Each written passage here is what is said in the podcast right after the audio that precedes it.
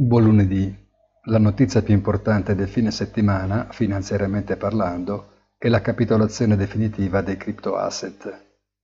L'orgoglio di poter essere scambiati H24 senza conoscere sabete e domeniche determina il trionfo di Bitcoin e Ether, millantati come l'oro e l'argento digitali e crollati sotto i livelli rispettivamente di 20.000 e 1.000 dollari nel fine settimana. Ovviamente è inutile dire cosa è successo a tutto il resto del comparto.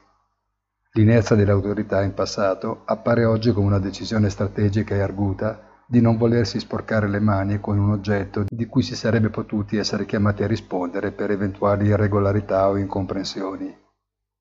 Esclusi dal novero degli attivi finanziari e relegati a puro oggetto di culto settario, la sorte infausta che ha bruciato ingenti patrimoni la capitalizzazione totale del mercato è passata dallo sfiorare 3 trilioni di dollari ad appena poco più di 850 miliardi in pochi mesi, non permetterà appelli ad una protezione ex post per incauto acquisto, con qualche problema in più anche perché aveva perorato la dignità di un posto al sole dei cryptoasset e la quasi obbligatorietà di una loro presenza, anche se limitata, in seno ad un portafoglio gestito professionalmente.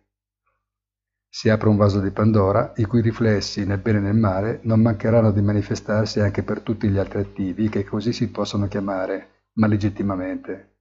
Buona giornata e come sempre appuntamento sul sito easy-finance.it.